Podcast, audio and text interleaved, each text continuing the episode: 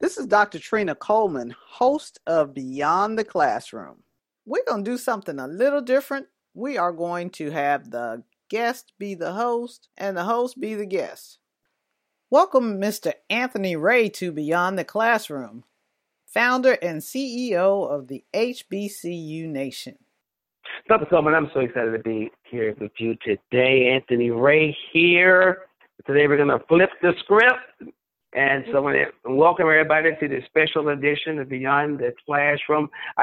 When you first reached out to me and said, hey, I got something really special I want to do with the broadcast coming up for Monday. We're going to flip the script. And you wanted me to come on your show, which you host every Monday through Friday at 5 right here on HBCU Radio, and you're doing an incredible job. Everyone is just, it's the talk of the town, as they would say. It's all over the place, Beyond the Classroom. Love it, and we're honored and humbled to have you be a part of the HBCU Nation Radio family, Dr. Coleman. I just want you to know that. Thank you so much. It is so much fun having my show and being able to talk to different people about relevant issues. And and just to give the audience some background on why we're flipping the script today, I have something that I want to talk about. And I needed to have a platform, which I have, Beyond the Classroom. It's relevant to HBCUs and people of color. It's also relevant with respect to how we can improve our status or at least be cognizant of what's going on around us as people of color. And so having Mr. Ray be my special guest host today so that I can be interviewed to talk about this very important topic is just, I just said, let's shake it up a little bit. Yes, I'm going to be the guest on Beyond the Classroom today. So wow, I love it. I love it. I'm humbled. An honor to be hanging out with you today. And, you know, first of all, I'm going to say congratulations to you. Gosh, you just published a brand new book. You're the author of a brand new book entitled The 2020 Census, We All Count. Congratulations to you with that. Gosh, I can't wait to talk to you about that. And that's what we're hanging out talking about today. That's why we are flipping the script to talk about that, because the 2020 Census is coming. And you want us to understand and to know that it's about so much more than counting. Isn't that right? It is. It is about way more than counting. And the reason why I also wanted to do the flip the script and talk about the census today, April 1st is Census Day.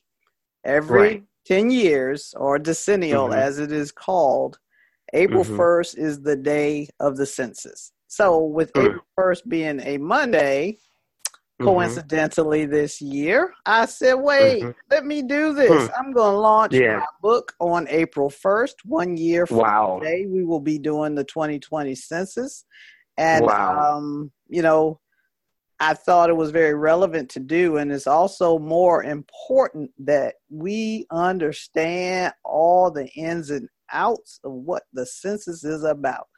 Very least of it is about wanting to make sure that, you know, well, it's packaged such, let me go back, that, yes, we need to know how many people are in the country, where they live, where they work, how much money they make, and all this and all that, so we can figure out how to divide up this budget money that is set aside for infrastructure improvements, hospitals and schools and all that stuff. Most people don't even know that's why the census is taken. But more importantly, what the real deal is with the census is to figure out where voting districts are and how many people are in particular cities or counties or in states, so that when these House of Representative delegate numbers are determined, then that determines where those delegates are, who gets that representation in the House.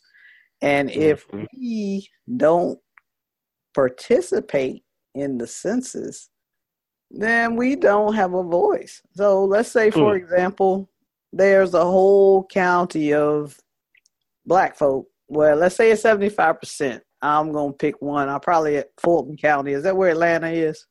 That's probably 95%. But let's say 60% of them don't participate in the census at all. And their numbers are very skewed. And if enough other demographics are there, now I just picked the number 60%, but if enough other demographics are there, they still should let me back up and you a more realistic number. If 100 people live in Atlanta and 30 of them are white, and 70 of them are black, and let's say 60 of the 70 black folks don't participate in the census. That just leaves 10 that participated. Guess what? The other 60 don't count because they didn't participate. So when the district starts getting drawn, those 30 people are Republicans. Guess what? Fulton County is now Republican County. That's how that rolls. Well, let's just say this. Fulton County's demographic has shifted. It is now predominantly white. Therefore, when the dollars get divided, and when numbers are determined for representation for the state, local, or federal jurisdictions, then it's skewed because we haven't had participation from everybody in Fulton County. And that's the way it's going to work across the country. If our people, or if people in general, choose not to participate in the census, then geographically regions are going to be drawn or represented inaccurately because the count is all jacked up. Your folks didn't participate, so they don't count. When it's time to start divvying up money for schools, if a community or an entire township, city, or whatever within that county doesn't participate, guess what? They ain't getting no money because they didn't sign up. They didn't say, we got this many people. They didn't say, you know, we need more educational facilities or whatever, because the census asks a lot of specific questions. It asks about, first of all, the counting part, head of household. So somebody got to answer the door or fill out the form. Who's the head of the household? How many other people live here? Now, here's where some more stuff gets tricky. If the head of the household lives in the Section 8 housing or whatever, they can't miss the boyfriend if the boyfriend's staying at you. You know, all of those types of things. Oh, yeah. So what boyfriend's address at? Is he participating in the census? No. So and that's a good point you're making right there. That's a good point you're making right there. Yeah.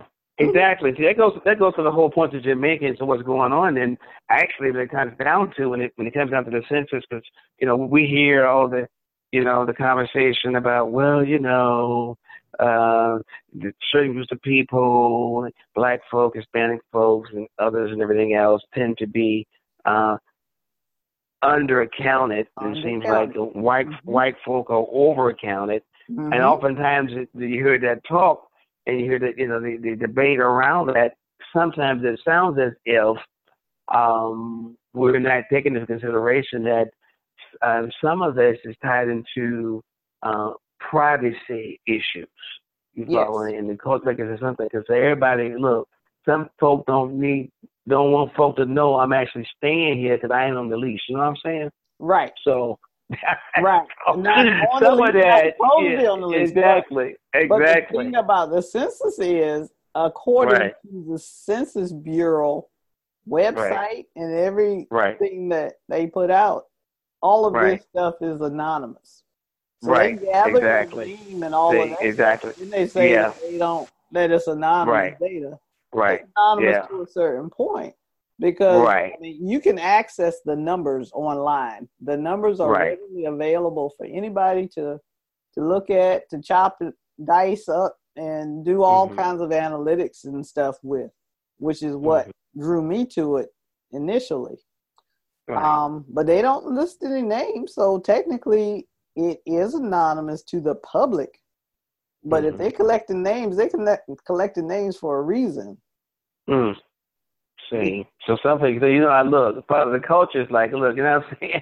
I don't know, y'all are all up in my bed. But, and I say that facetiously in a way, but obviously, I know this is serious stuff. We're talking about $700 billion in federal funds, right, being distributed. And then it's all, based upon a once-in-a-decade count. Yep. Is going to determine political representation and the distribution of $700 billion in federal funds. That's some pretty serious stuff. Hey, if you're just joining us, you're tuned into Beyond the Classroom. You're like, well, whose voice is that? Yeah, it's interesting what happened today, what we did today. Normally, you'll be hearing Dr. Coleman hosting. This is her show, but we decided to flip the script. She called, said, hey, would you come on? And I got something I want to say, something I want to talk about. And if you're just tuning in, you're tuning in to Beyond the Classroom. And I'm Anthony Ray, and the host of the HBCU Nation Radio show. And here I am today talking to the host of Beyond the Classroom, and, though she's tuning in every week, Dr. Coleman herself. So it's kind of awkward saying, Dr. Coleman, welcome to the show, right? Yes. Mr. Ray, welcome to the show. Yes. Hey, so again, though, really, this is good stuff, and that's why we flipped the script today, because we want to talk about the fact that the 2020 census is coming. And congrats to you. Yes, exactly. Congrats to you on the publishing of your new book, the 2020 Census, We All Count, and you're dropping it on April 1st, 2019, because we start the 20th. This is wonderful, because the whole thing I hope, and I know you're also praying, is that when the book itself is going to help to mobilize a community of folk and help to raise awareness that everybody understands why it's important to participate. Isn't exactly. That right? And that's right. I'll talk about that for a couple of sentences. And well, I'll talk about that for a couple of minutes, actually. I wrote the book. I started out as it's a curriculum, actually, that I created. And I've done some work as a consultant with a couple different clients. And I've used census information because it's readily available to do some data analytics. And I did one curriculum for school, and I said, wow, this is pretty powerful stuff. And I actually learned while I was doing the curriculum a lot of the stuff that is in the book that I didn't even know existed or wasn't aware of as it pertained to the census. And so I said, people need to know this.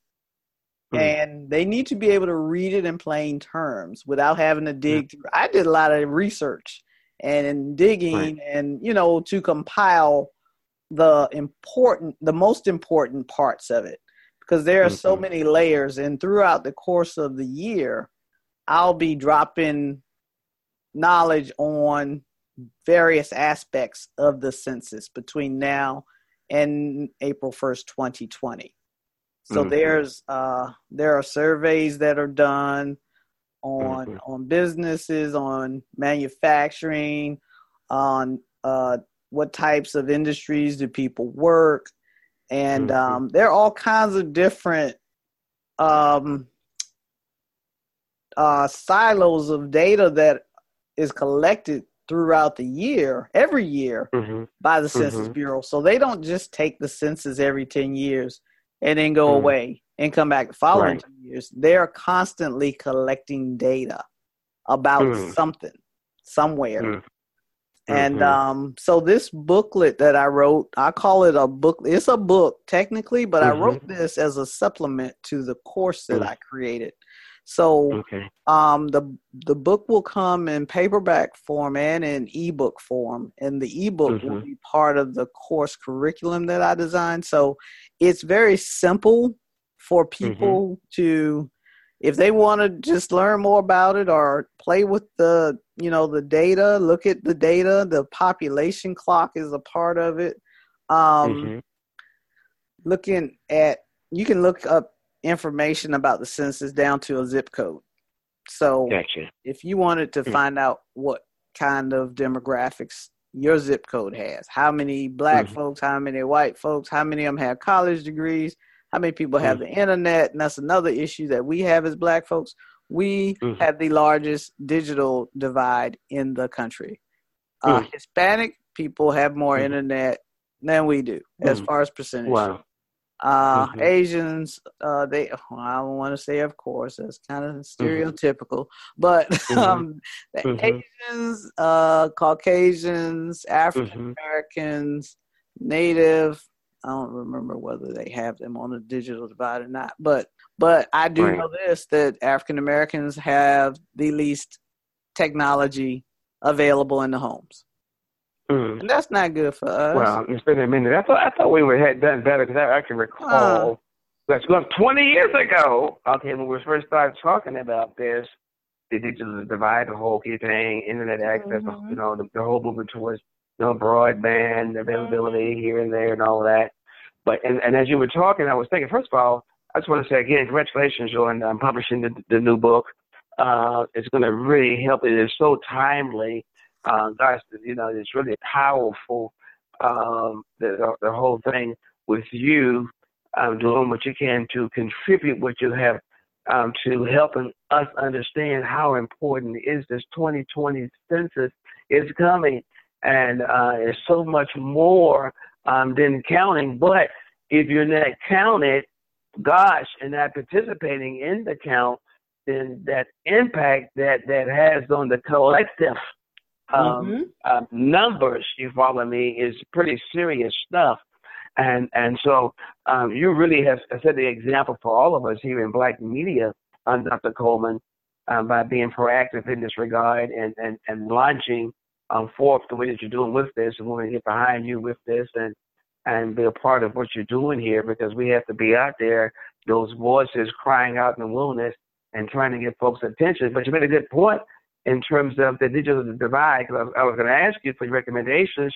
How are we going to reach black folk, right, frankly, young black folk in particular? Church. Because with all the they can go church. Church, you can do that. You can get them involved, because with the Americans overall growing distrust of government institutions and the potential undercount could be staggering. Oh, it's going to be more staggering, because guess what?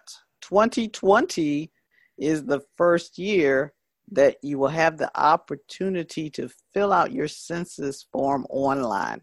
This is the first online census.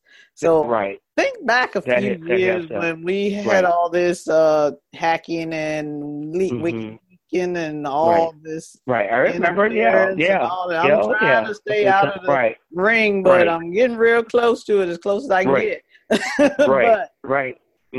Now we have this large set of data to be handled and entrusted to the federal government for purposes of, most importantly, determining where voter districts ought to be. Now, I would be, as a regular person, more concerned about that than somebody knowing I'm not on somebody else's lease. Exactly. The government really don't care about that right now. They do not care. Who's not on whose lease? All they want to know is who person number one is. That's one of the. I put a sample question in the book that basically says person one, and then it tells you person one is. Person one is the one that pays the rent or something. They have a very broad. I'm telling you, you making folks nervous. I'm like, man. Person one. So for the record, you know what I'm saying? For the record, you know what I'm saying? It's like, you know, I heard all this stuff. The government is bound by law to keep information confidential.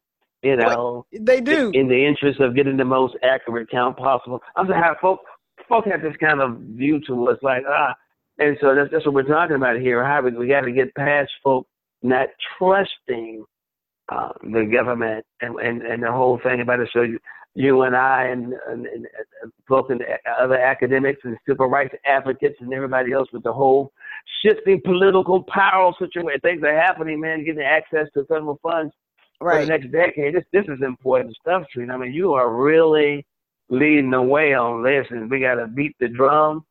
Hard. Hard. Along with the whole thing.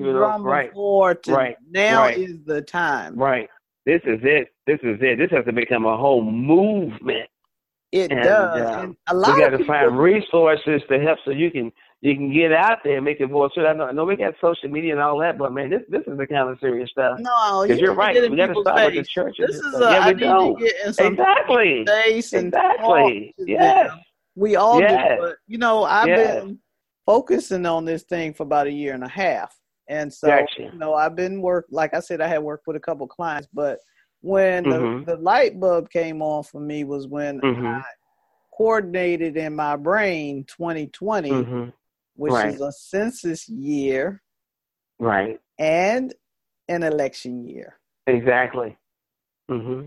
So 2010, right, 10 years ago, was not an election year. It wasn't an election year. It was not. That's right. Midterms. Yeah, it wasn't a presidential election. Exactly. But this one is coming this up year. In an election year. Sure, right. Particularly with a particular administration in place. Who want to stay in place. Right, exactly. Electoral college and the representation and all of that stuff that's based on who sits where. And then the undercounting, and then there was an article that came out this week about the expected shenanigans. I'll just call them that, because disinformation and the, I don't like to use that term about the news, so I'm going to say the inaccurate media stuff that is being accused of journalists. But right now, there's going to be campaigns where people are robocalling people's houses or sending stuff to them saying, well, if you did this, then that, for example, if you filed your taxes, you don't have to fill out your census form because we already got your information and stuff like that, And people, I got you. Yeah, all the fake messages. Don't worry about that. We have it, which is not really true. It's not true.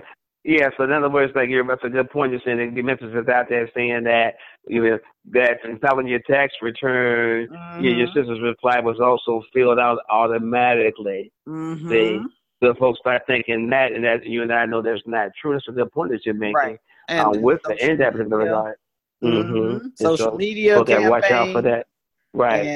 And all of that. And even if it's going to be online, I'm sure someone is going to be working, if they aren't already, on a way to redirect people to a site that looks like it might be the census site. Yeah, exactly. All kinds of things. We call those folks the disruptors. Yeah. Disruptors. Yeah, folks that want to disrupt the thing. They're going to be busy. So there are all kinds of things that are out there. And you sent me some over information that helped me to get behind the scenes, take a look at that. So what about this whole thing, though, about the administration's attempt to add that last-minute citizenship question to the census? You think that creates any confusion, or did that set the stage for potential disinformation campaign? Did that feed into what you're talking about? Well, that was going to be the thing that was going to probably put a little bit of ease to having to have a full-blown disinformation campaign, because if the citizenship question is to land on the census questionnaire, then by default, there's going to be a whole lot of people that are not going to fill it out because they have too much to lose. I mean, by the time they have it on their address and their name and all the names of the people that live in the house where they are, exactly. But that goes to the whole thing. But you know what?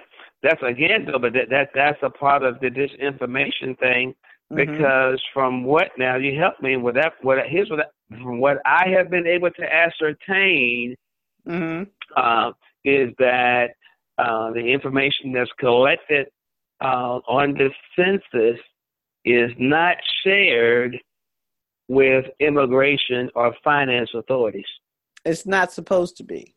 It's not supposed to be. You see that? And so that's part of the whole key thing. But this feeds into the whole narrative I thought, oh, my God, no, I ain't trying to look at that. Even if it's online, I don't trust it. But, man, again, this thing has been really concerning, obviously, you, to the extent that you have written a book about it.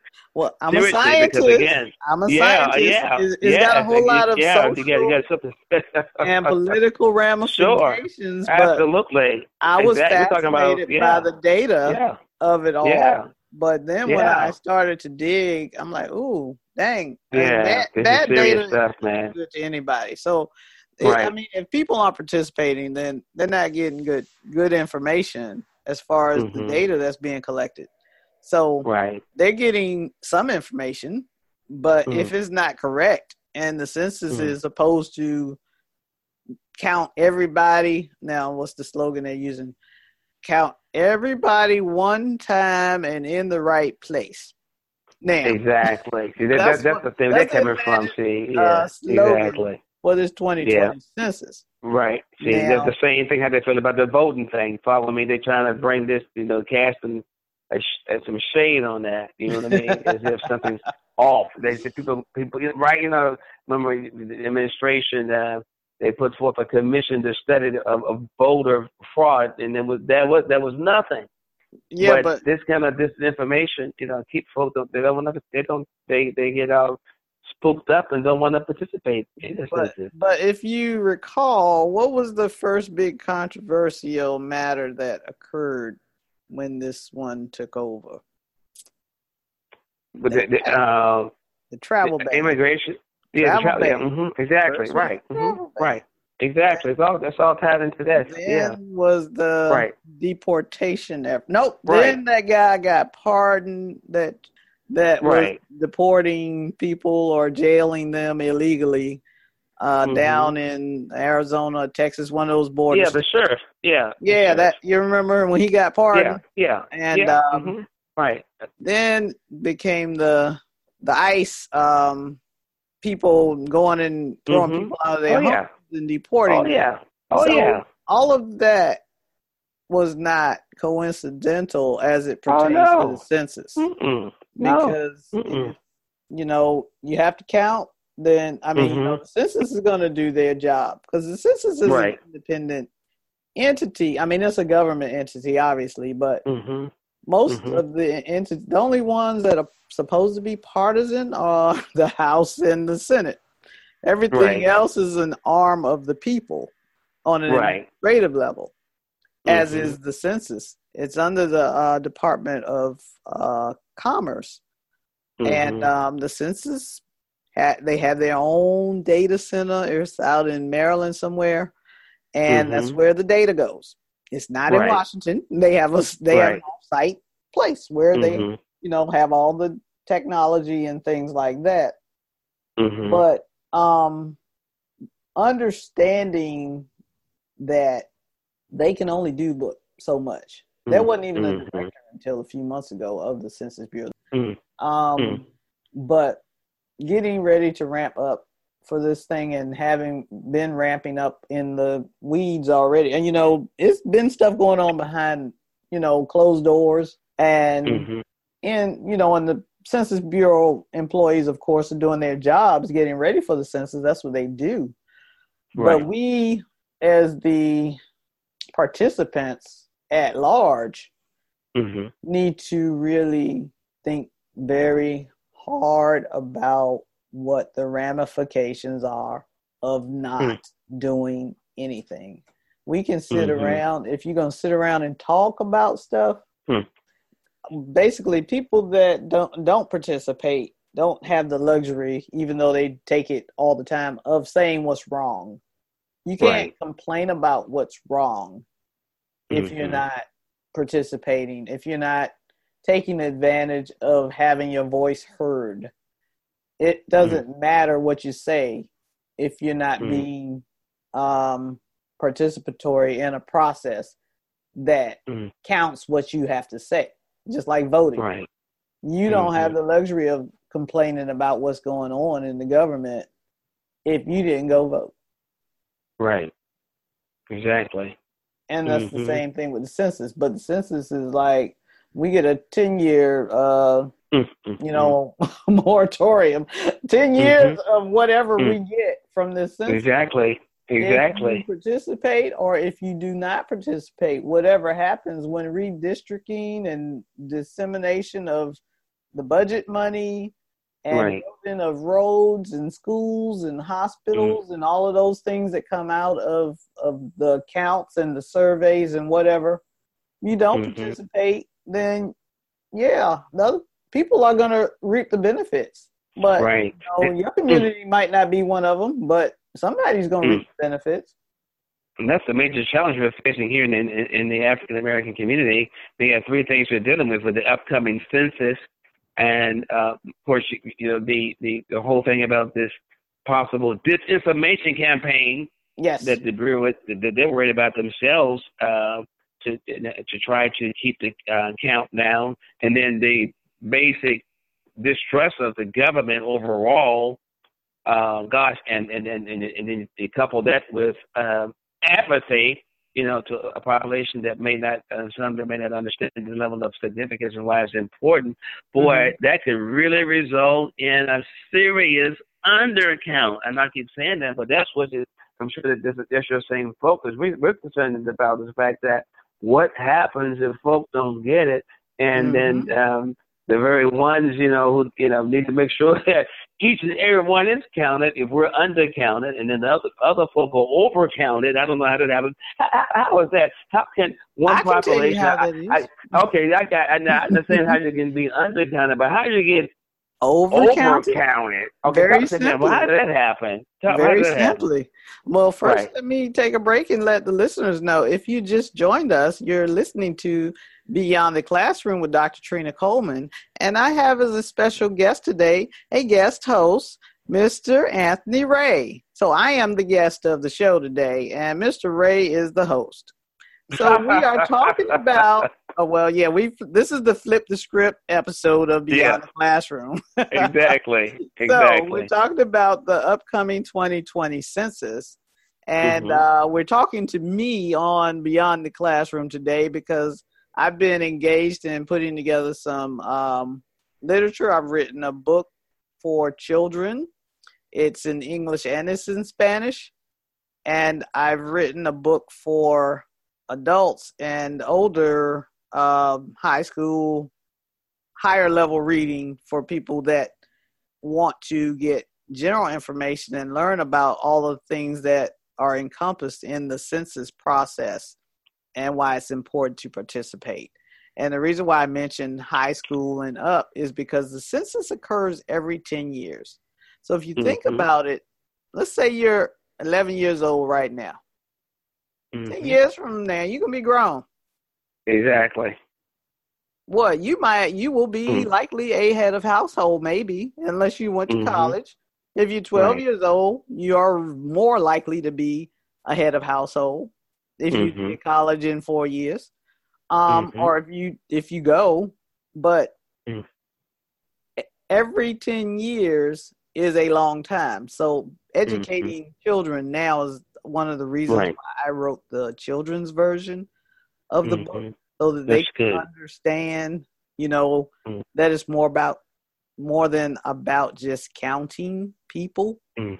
And because 10 years is a long time. And another thing about, as you mentioned, the undercounting part, a lot of babies don't get counted.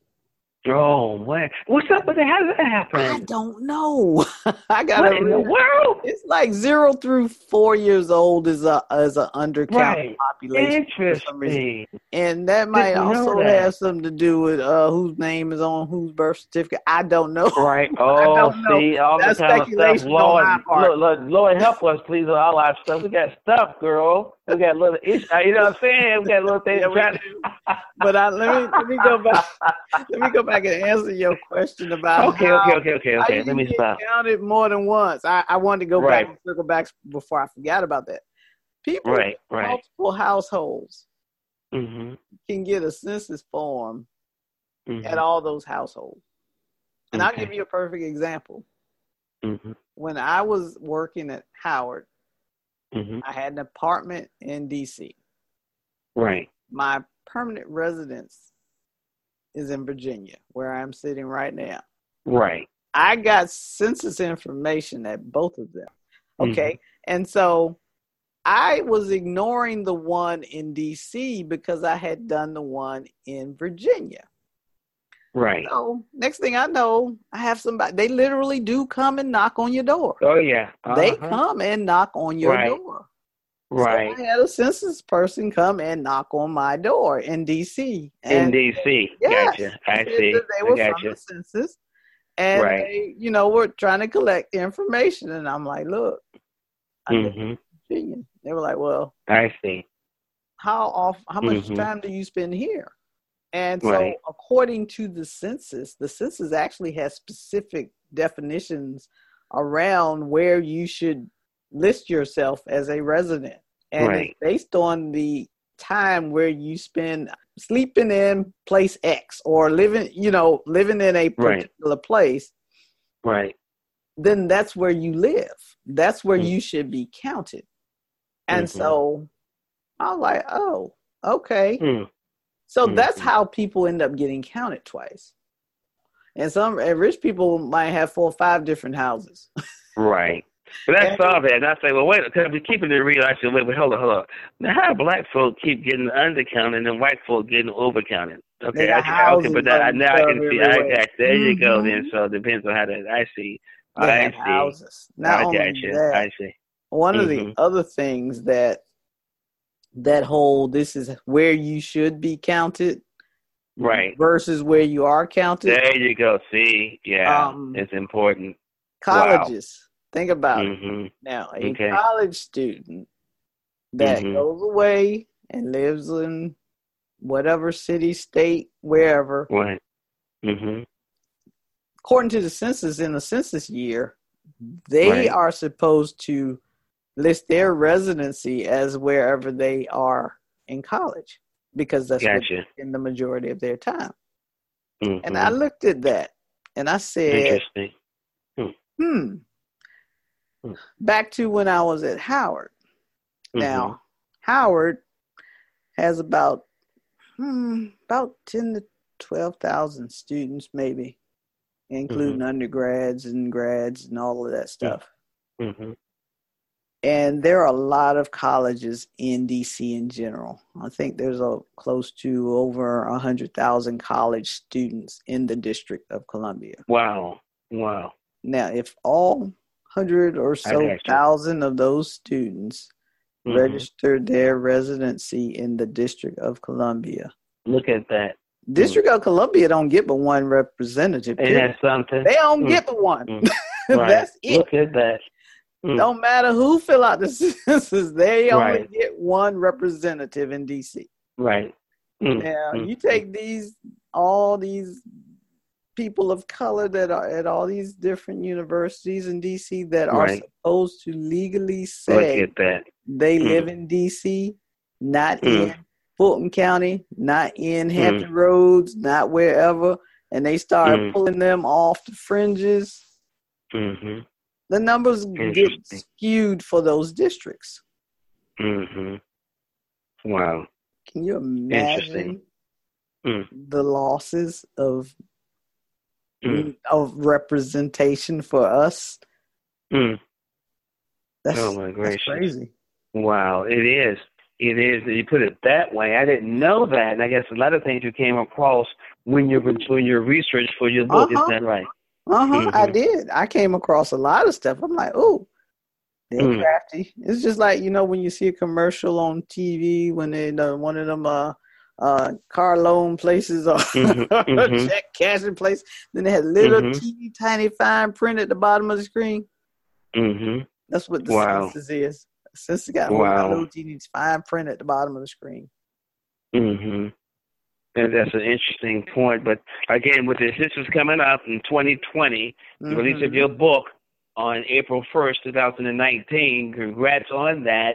Gosh, you know, I just want to be a part of your team in any kind of way to help. And this is serious stuff, really, because they'll make sure that it comes down to those of us that are blessed to have a media platform or individuals, you know, want to be involved and and just helping out and using their social media platforms, their personal ones, to help out, to help raise awareness, to mobilize, you know, the community to the levels where we need to be in terms of our understanding. How can folk learn out more about making the difference and also getting a copy of your book? Well, I am going to have paperback and ebook versions. So the ebook version will be in two places. It will be on my online course platform, which I have not discussed yet, but I will. I have a STEM skills platform for STEM courses and enrichment courses in general, but I tend to focus on STEM because that's what I do. And so plus this is data driven. So it does fall under STEM as far as I'm concerned.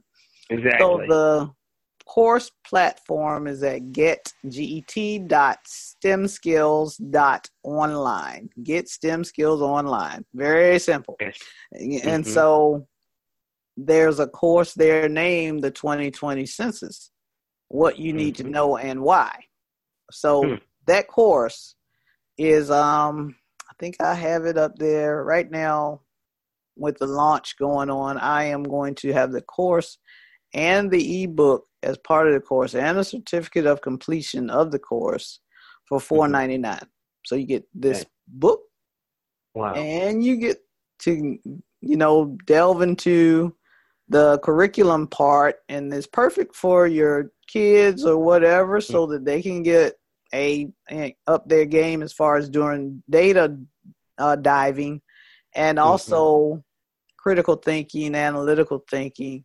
What if, for example, you can see where businesses are, how many businesses are in zip code, blah, blah, blah. How many of them are barbershops, for example. Let's say you got one barbershop in your zip code, but your population is 80% male.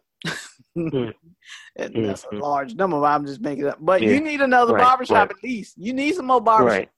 So you can look at the information from that perspective and do exercises and come up with scenarios whereby, you know, you can figure out what your community needs or what a community needs or what communities near you have resources that you don't have or vice versa. So it's a lot of different ways you can use those resources on the census websites. And I've distilled some of them down into activities. So that's part of the course where the book will also be offered. The print book, I will be taking pre-orders on that one. And so that one will be probably another couple weeks out. But on April 1st, the ebook will be available. And I will make the link available for listeners to be able to download the ebook and sign up for the course, because the book and the course will be together. They do not want to take the course, then I will have another link for just downloading the ebook for a different price. So it's going to be very affordable. And I always tell people, I'm like, okay, well, think about this. Well, think about what you spend, you know, $2 on. $2 you spend that on a bottle of water if you in a certain location. So I'm like, give them something tangible and meaningful. And if you care enough about being informed, you will do it. So I mean, I'm making it available, and I'm very passionate about it, as you can tell. Absolutely. And what we didn't talk about, though, was the history of the census. The census is written into the Constitution as a mandatory obligation to be done every 10 years. Got to do it. Right. Ever since the first president, 1790 was the first census. George Washington was president then. But the thing that people may not know about the census is the fact that that's where that 3/5 compromise came about for slaves. Interesting. Break it down. I'm about to break it all the way down. Okay, break it down. Check this out. Okay. Okay. So here we go. We got these slave owners who said to the northern people that it was more people in the north than it was in the south. So they were never going to have fair representation in the House because it was fewer of them in the South than in the North. So we should be able to count our slaves as part of our census. What? We gonna count them so we can have bigger numbers, but they don't have any rights. We just gonna use them for our benefit again. That's basically what was being asked. We want to count all our slaves because y'all got more white people up north than we got down south. So then that's when the compromising started happening. Some of them said no. Interesting. Some of them said yes. So then they got to a number of 3/5. And I'm like, okay, that was the biggest math trick. So 3/5 of the slaves, which is like 6 out of 10. Every 10 slaves, you get 6 of them that you can count. So that's more than half. You can count more than half of your slaves to go along with all your free white people so that you can try to level the playing field, air quotes. Now, I'm like, that sounds a whole lot like affirmative action. Interesting. I think they'll start affirmative action with slave holders. Slave owners. We needed to be more fair for us. So we need to be able to count some of these slaves here. And guess what? They ended up with the majority of the seats. So there's fewer states then, obviously. But when it got time to divvy up representatives based on population, guess what? The South had more people in a whole lot of places. So they got more representatives than they would have gotten were it not for that 3/5 compromise. Interesting. And guess what? We still paying for it. That's right. We still paying for that. Exactly. That's right. Interesting. That's the story behind that. Isn't that something? Things like this, knowing things like that. That's why I'm so excited again about this. Your brand new book, the 2020 Census, We All Count. That's right. And it's coming. And as you pointed out, that we need to understand that it's more than counting, much more involved than that. Absolutely. But the politics that was involved and all of that, but particularly in the climate that we're in right now. And, but it hasn't changed because that's basically what's going on now. It's just different. It's still a math trick. It's just you can't make a fraction of a person or put it in writing, so to speak. Disenfranchising people from participating is no different than taking out every 4 of every 10. I mean, if they don't participate, it's the same thing as being 3/5. Wow. See? It's we need to be about this in a very aggressive way. Yeah, exactly. But we need to really be about this, man, in a very aggressive way, reaching everybody for real. And I guess it's been a whole thing because this right here, you're raising awareness, mobilizing the community, getting everybody involved. Don't be worried about whether or not you're released or not. And this, this, and here's the reason why you count. You know, also tied in your vote counts and your participating in the census means everything. Right. Right. Yeah, and so we got to come across that way. As I said before, I guess starting out there with folk that's out there on the battlefield, the civil rights advocates and folk in academia and across the board, ministries, churches, everybody, got to get out there and make sure everybody knows what the real deal is. Even if they say, I ain't got no house. I ain't got nowhere to live. Do I count? You count too, bro. Oh, yeah, I was about to cover that part too. Yes, Lord, we got to talk about that too. Well, the homeless. People, yeah, if you're homeless, no, look. They still count. You account. You are an American citizen. All you should. Come on, you need to be the first one in line. You know, making sure you get yours done. Right. Amen. You know, because yeah. So with the way things are looking now, they're talking about this economic, you know, investment or empowerment zones they're going to be doing, and all kinds of things coming. The opportunity zones. There are things coming down the pike here. Mm-hmm. We got to make sure we get everybody counted. So you can get a piece of that $700 billion that's going to be annually. Exactly. Mm-hmm. Isn't that something? Yes. So, wow. And, man. I mean, there's just so many different things that need to be uncovered. I mean, it's not like it's not secret. It's just that people, I mean, like I'm guilty. I found out, I mean, I'm not guilty of not participating.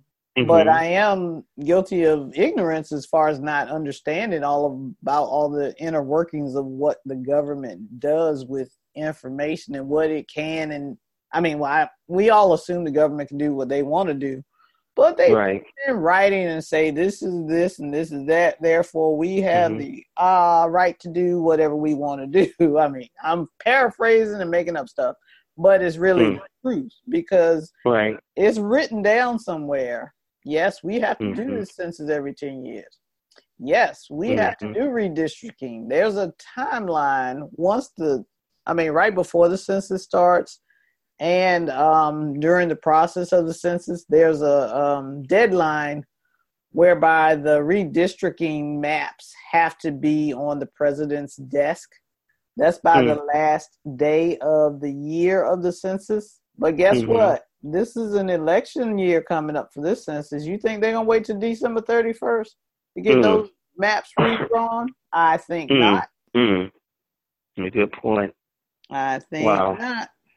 Mm. So, yeah, the apportionment, as it is called, count sent to the president by December 31st, 2020. Wow. And so that's who gets what. And then redistricting counts sent to the states. So the states don't find out what happened until the following March 31st, 2021. Let's see. So that's a long time before the states even find out where the lines are or where or how many people, how many representatives they get. Mm-hmm. Interesting. And again, gosh, this is so important that everyone understands. And gosh, you're dropping the book, you know, 1 year out to the actual day that it actually kicks off. But you know, and I hope and I pray, and I'm sure they will. That the Census Bureau, they're going to be doing their ad campaign, doing their thing, and I understand that they've been working closely with all the big tech companies to try because they learned something from 2016 election. That there are folk out there that not only did wanted to meddle with the 2016 elections, but trying to meddle in the 2020 census count. You follow me? Yeah. Yes. And the Census Bureau. I've met some of the representatives that you know are in charge of coordinating these efforts, such as the one that you mentioned where we need to mobilize. They have mobilization people. They're called partnership specialists, and that is their job. And I'll share this on the broadcast as well. There are things called complete count committees. And those are committees that are formed by religious organizations, civic organizations, communities in general, or whatever, to mobilize to get the word out and help people fill out the census and make them aware of the fact that it's coming and, you know, what it means to them. So there are mechanisms in place to do the thing, you know, that I'm trying to do with the book. Right. And they have materials online to help complete count committees get started and things like that. So I think that those are the types of activities that would be beneficial for us to push on our platform. And I will, you know, Talk to anybody who wants to talk about it. Talk to me. I'll come to you, whatever, to help garner the understanding about, you know, how to get it done and how to communicate with people, how to use social media to, you know, get the word out and to help people stay informed and don't let April 1st come and go. I mean, you have more than one day, obviously, but you know, that's another part of the disinformation. If you didn't do it on April 1st, April 2nd is too late. Not true. Not true at all. But having access to knowledge is always key, and being able to say, yes, I did something. Being able to, you know, and I mean, there's so many different little ins and out and pockets and loops. The military, for example, nobody in the military fills out a census. The military counts for you, and they turn in their numbers and stuff for you. And so you don't know whether you got counted or not, or where you got counted, how it works. They turn it in. Right. I don't know how it works at prisons. They probably do the same thing. I'm sure that they don't hand out census forms at the jail. So those people, are they counted or not? Interesting. I thought about that. See, I didn't. I'm like, oh my God! When you start pulling back the layers and giving me about things. One quick thing before we wrap it up. Just wanted the thought came to mind with the census and all, and of course, and how important it is and everything else. When we look at voter registration and those kind of efforts and how folks get involved in doing that, you can actually volunteer and there are different organizations like that. I wonder if the Census Bureau have that same kind of outreach, those kind of opportunities. I know when each time the census comes, there are opportunities where they begin to employ people to get out and go count people. Yes. But I wonder when it comes down to like a grassroots campaign kind of mobilization effort. Hey, you know what? This Saturday, I'm gonna hang out, man. And, I'm gonna go out and make sure folk get counted and folk are being a part of this. Well, that's what the complete count committees are for. I see. Okay. You can start your own complete count committee. Okay. Wow. Really? Yes. Interesting. So wow. You can say I want to do it. There's information online. Right. A representative from the Census Bureau will come out and train you and your team. Wow. And I'm telling you, they are engaged, and that's what their job is to come out and help people mobilize to their committees together. And on the state level, it's a commission.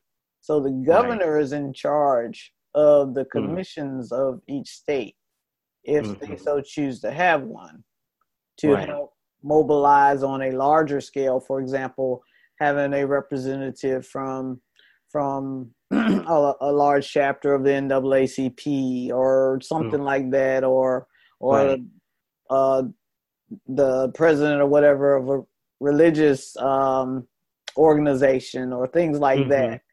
They pick those type of people to be on the commission, which is the larger body for the state, to help mobilize underneath their larger umbrella. So there are mechanisms, but once again, I just found out about those too. I'm glad you did though. We got some time here. We got to push it out, make it happen, make sure people need to know that supposed to know. Okay. And that are involved, that need to be involved. And so we got to make sure we do that. So, count me in on the census. You are count. We all count. We all count.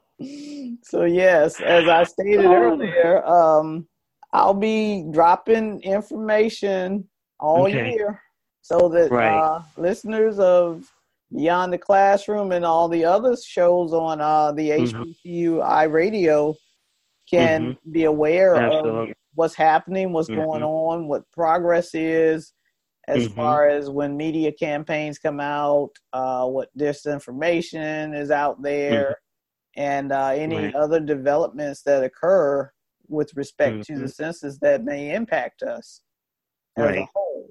So I'm pumped up, as you can tell.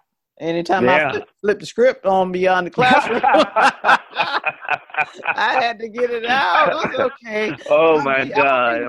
Yes, get to talk. Yeah. Well, we appreciate that. And everybody listening in, and we want to let them know that they've been listening to a special edition of Beyond the Classroom, where Dr. Coleman, who is the host, kind of flipped the script today. I'm Anthony Ray, HBCU Nation Radio Show, and it's been great hanging out. Thanks a lot. And I just want to let folks to know they can listen to their favorite episodes of Beyond the Classroom on SoundCloud. Yep. That's what's up. Hey, Doc, thanks a lot. Love you. Appreciate you hanging out. Doing a great job. Keep it up. Thank you. Thank you. Okay, then. Take care. Till next time. For a copy of the ebook, The 2020 Census, We All Count, go to www.2020census.online, and you can download your ebook there.